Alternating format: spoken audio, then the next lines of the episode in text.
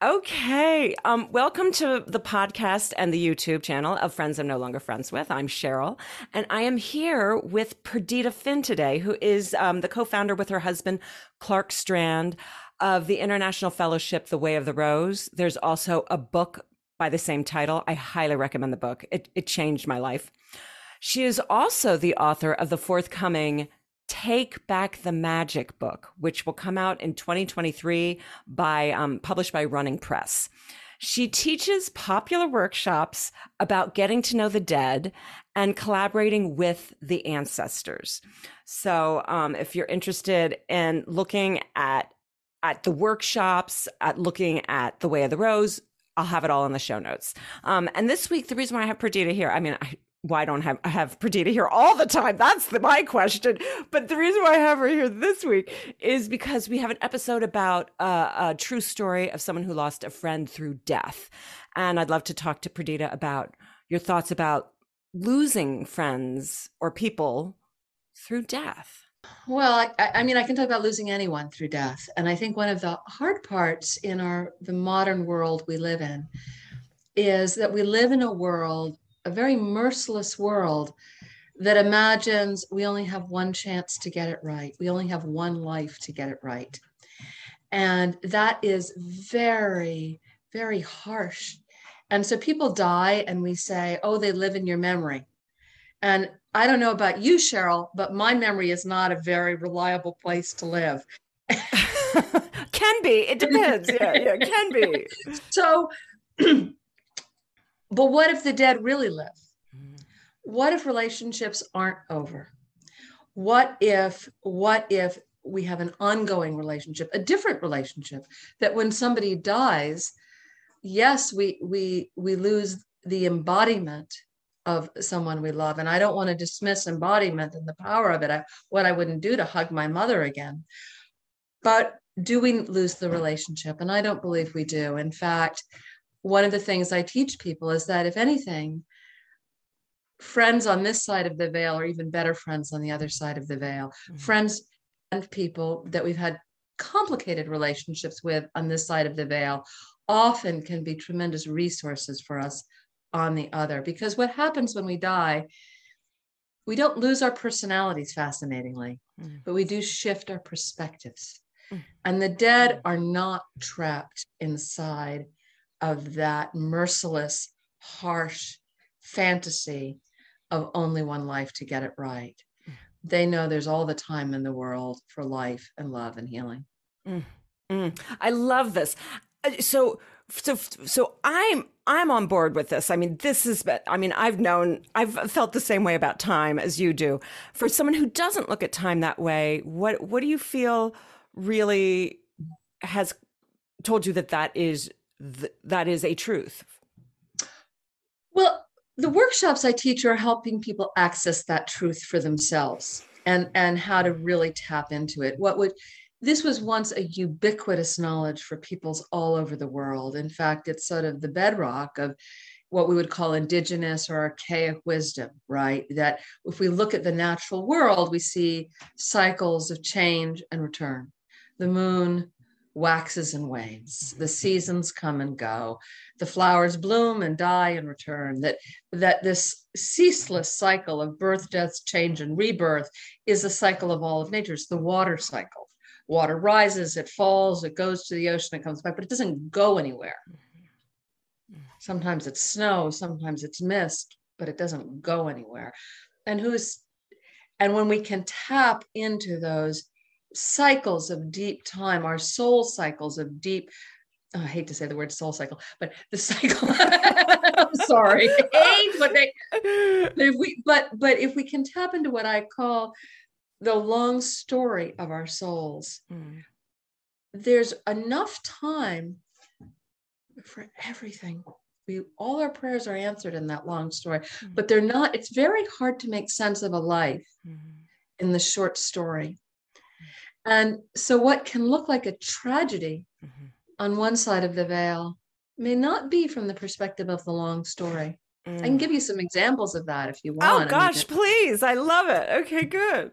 Well, I have, I have a friend, uh, you know, a psychic I'm friend with. She's a she's a remarkable woman, and I wrote a book with her called The Reluctant Psychic. And I sort of, I sort of, she was sort of, I guess it was an initiation working with her because as a little girl, she had to train herself to tell the living and the dead apart. Wow. And it was so intense for her. And in the beginning, she didn't know what to do with this kind of information that she was experiencing. And her parents were terrified of her. I mean, terrified because she knew everything. they had no secrets. She knew, and so this little tiny girl, and they had a lot. Her parents had a lot of secrets, and she knew them all, and they were scared of her. So that meant they were very, very unkind to her, mm. and she was very isolated. And it also meant that the nuns at the school where she went were very frightened and unkind to her, and the other children were. And she said, she said sometimes she grew up as kind of, you know, a racehorse, that she was so isolated that the only companionship she had were the dead. Wow. Wow. But she remembered her past life. And in the life she had lived before this one, and she remembered it from the time she was born, because she could remember the sound of what she called the doodle bugs, which turned out to be the bombs that were dropped on London during the Blitz. And she could remember being a little girl dying during the Blitz, like a four or five year old girl.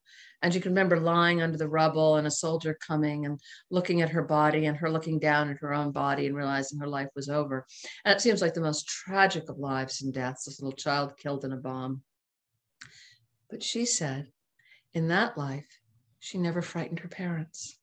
And she could remember their love of her.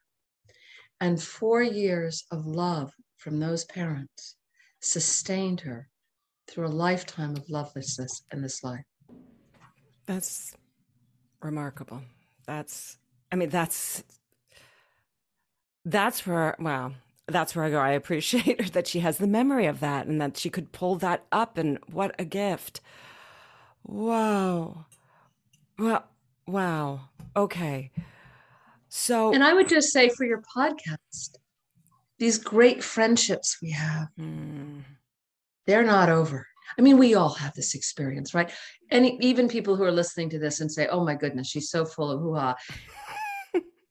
we all have the experience of meeting someone and instantly knowing who they are. Mm-hmm. Oh, we've met before. Mm-hmm. Oh, this isn't the first time we've done this. Mm-hmm. We and we we have a lot of ways of explaining away that feeling but it's simply that we have met before mm-hmm. we have been before mm-hmm. great friendships mm-hmm. it's surpass time it's true i believe i believe i believe that i can feel that and I mean, this podcast. I feel it with you. I well, God, when when we met in person, I was like, ah!